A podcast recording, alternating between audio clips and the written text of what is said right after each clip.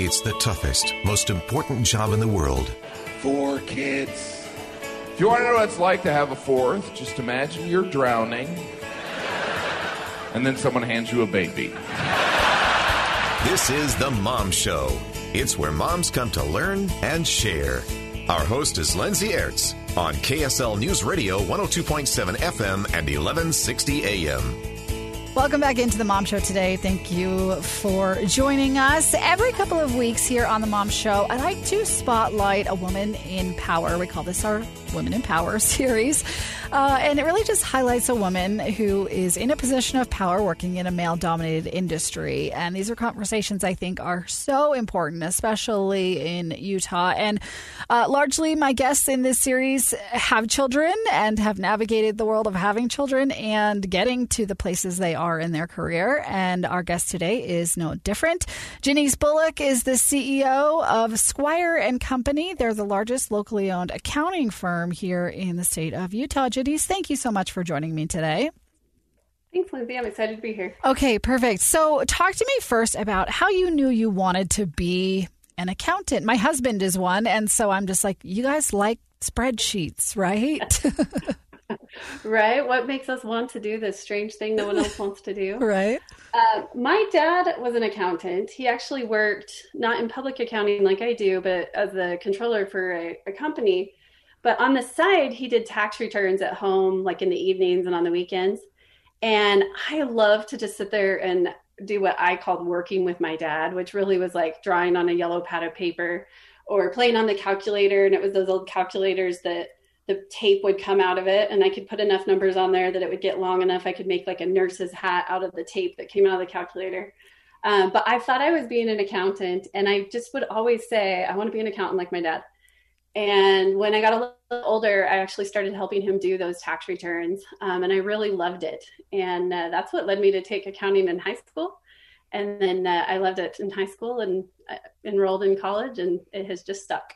Oh my gosh, that is such a lovely story. And it's evidence to me that as a working parent that my daughter might actually like see what I'm doing and gain some skills from that and be able to have her own career when she gets older.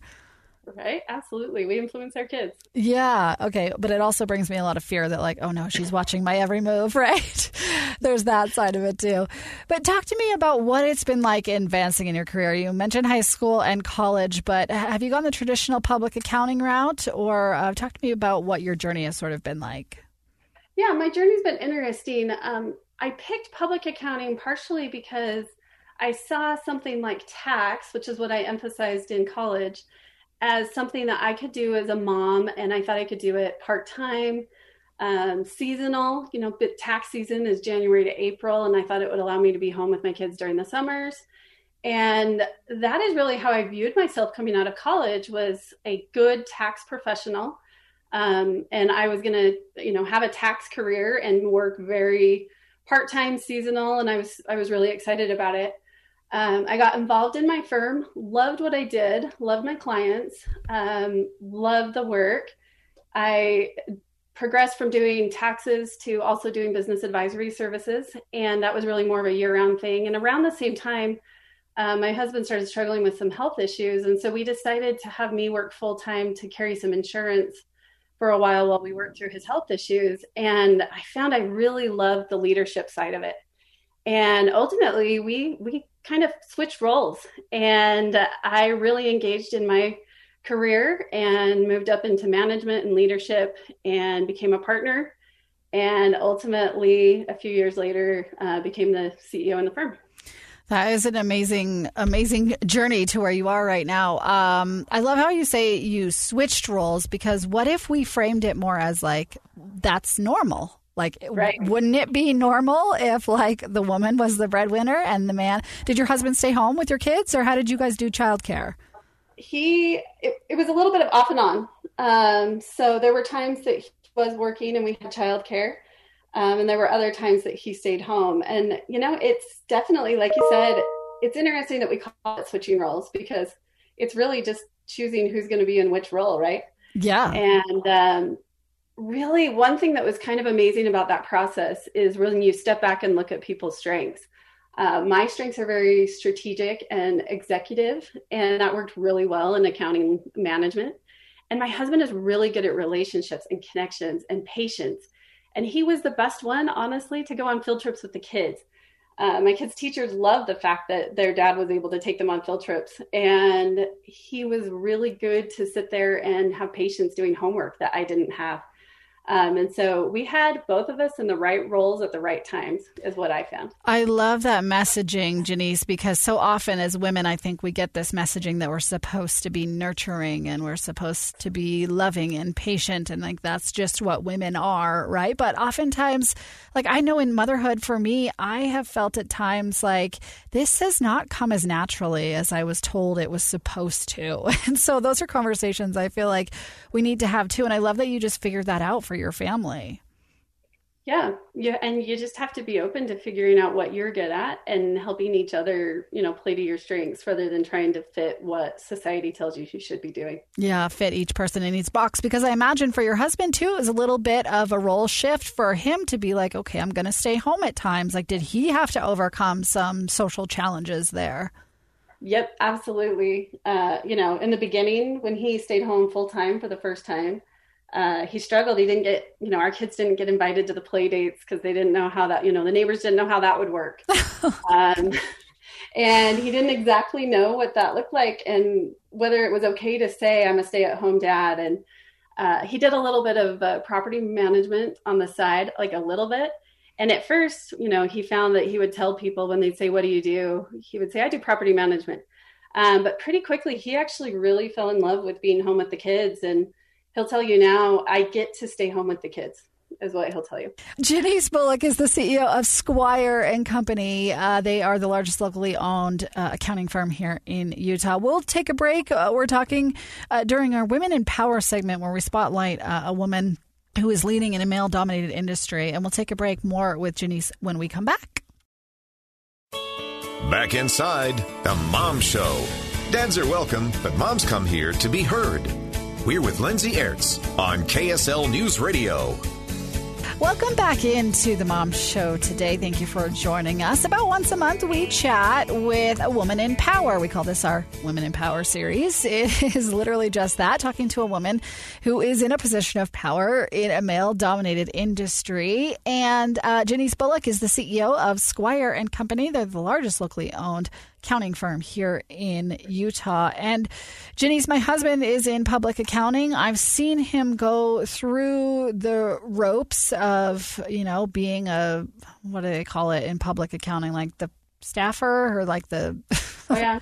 round yep. one, round one of staff. Yep, yeah, the staff staff, staff accountant, and then kind of moving up the ranks of the different uh, roles there at his accounting firm you know, you and he was granted at a large uh, public accounting firm here in Utah, which is different than a locally owned accounting firm. But how have you seen um, some of the gender issues take hold as you lead that company here in Salt Lake? Yeah, you know, the gender issues are really interesting in accounting. It is a male dominated field, but that by itself is interesting. Nationally, 60% of accounting graduates are female but only 20% of partners in accounting firms are. And in Utah, those numbers get even worse. Um, so, somewhere around 40% of accounting graduates in Utah are female. And when you look at the partner level, it's, it's far less than 5%. And so, as I was working my way up from staff to senior to manager, that path that you're talking about, yeah. there were no no female partners in my firm. And I looked at that and I had to stop and ask the question is that bias? Are they, you know, do I not have a chance? Is there that glass ceiling that doesn't exist or that does exist? And um, I really am happy. I took the time to talk and ask a lot of questions. And what I learned is that really typical in the profession and it was happening in our firm is a lot of times women will self select themselves out. Mm. They don't believe that accounting offers enough flexibility because of the tight deadlines with tax deadlines, audit deadlines. Um, they don't see women at the top and they think that means they can't make it. So mm-hmm. they just self select themselves out. And so as I learned that our firm was very open to it, um, it put me in a position where I asked for mentors from the partners that we had in the firm. We had really open conversations.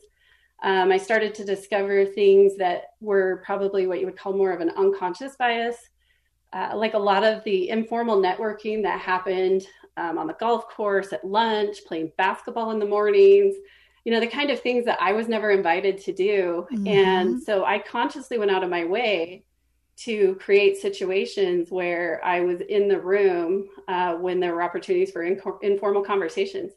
Uh, figured out how to, I went and took golf lessons, figured out how to be on the golf course, um, asked if it would be okay if I came to lunch sometimes with certain groups.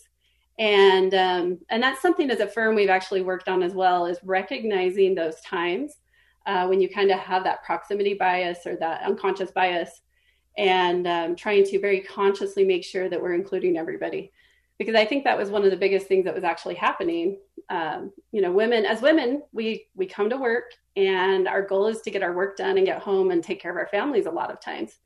And so i was super happy to work through lunch because it got me home an hour earlier mm-hmm, right? Mm-hmm. and uh, what i didn't realize is it was the informal mentoring i was missing out on and when I recognized that and when my firm recognized that together, we were able to work on a solution.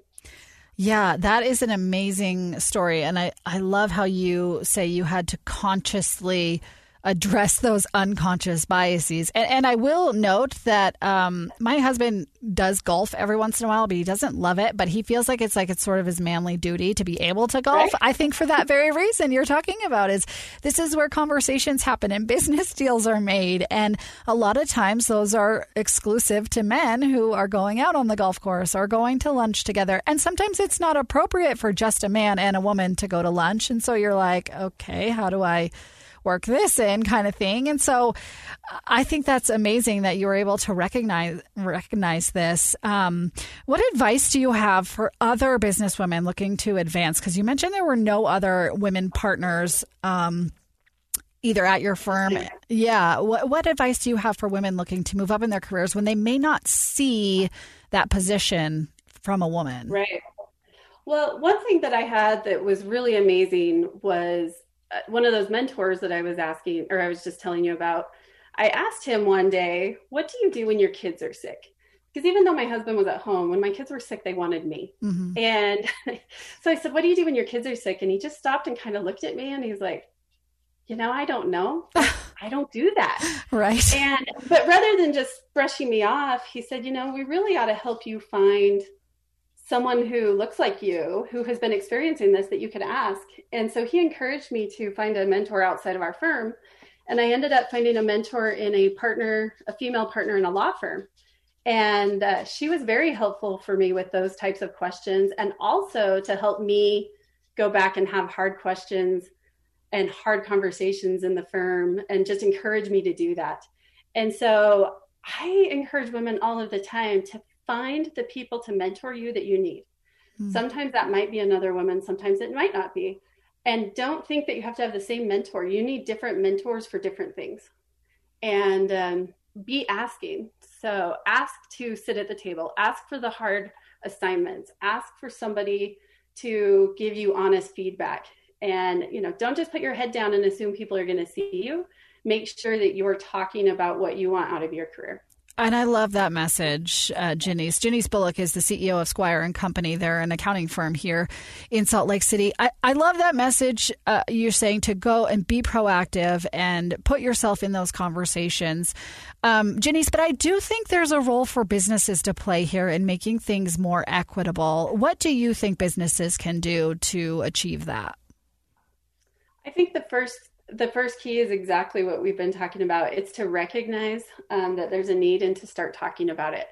Um, I encourage businesses to honestly take a look at the things and and stop and consider things like pay attention to i call it what stick you're using to measure people a lot of times you'll find conversations you know we're talking about a new male employee and we'll say he's going to be really amazing um, you know, because he wants to do this, this, and this. And then you'll talk about a female and you'll talk about her past performance hmm. rather than about her aspirations. So I started to ask the question Have you ever asked her what she wants? Hmm. You know, does she want to be a partner? And they're like, Oh, we, we don't know. So I always encourage everybody ask the questions and have the same conversations you know, because they're just very small, subtle things yes. that you're doing. And um, doing that completely changes things. I was the first female partner, but we now have three. Oh, good. So just having these conversations has completely changed the access for the women in our firm and even their desires for women to stay. And so, you know, we are more able to attract and retain good talent because we are talking about it we're promoting women we're providing access to to resources and helping to make sure that women know that they matter in our firm as well. Yeah and it's so important because you can't be what you can't see right? We hear that message a yep. lot especially from women. And i think for women who work outside the home that's really important when you're worried about your daughters missing you or whatever you know? Like if you want your daughters to grow up and be a partner at a major law firm they need to be able to see that whether it's in you or somebody else, they need to be able to see that to achieve that. And so that's why representation is so important in all aspects gender, race, uh, ethnicity, all of it. Absolutely. Jonyce Bullock, she's the CEO of Squire and Company. They're an accounting firm here. Uh, this is our Women in Power segment where we talk with the woman who uh, in a position of power in a male dominated industry. Jonyce, thank you so much for joining me today on the Mom Show. Thanks for having me, Lindsay. It's and we'll fun. be it's been so fun, and we'll be back next week.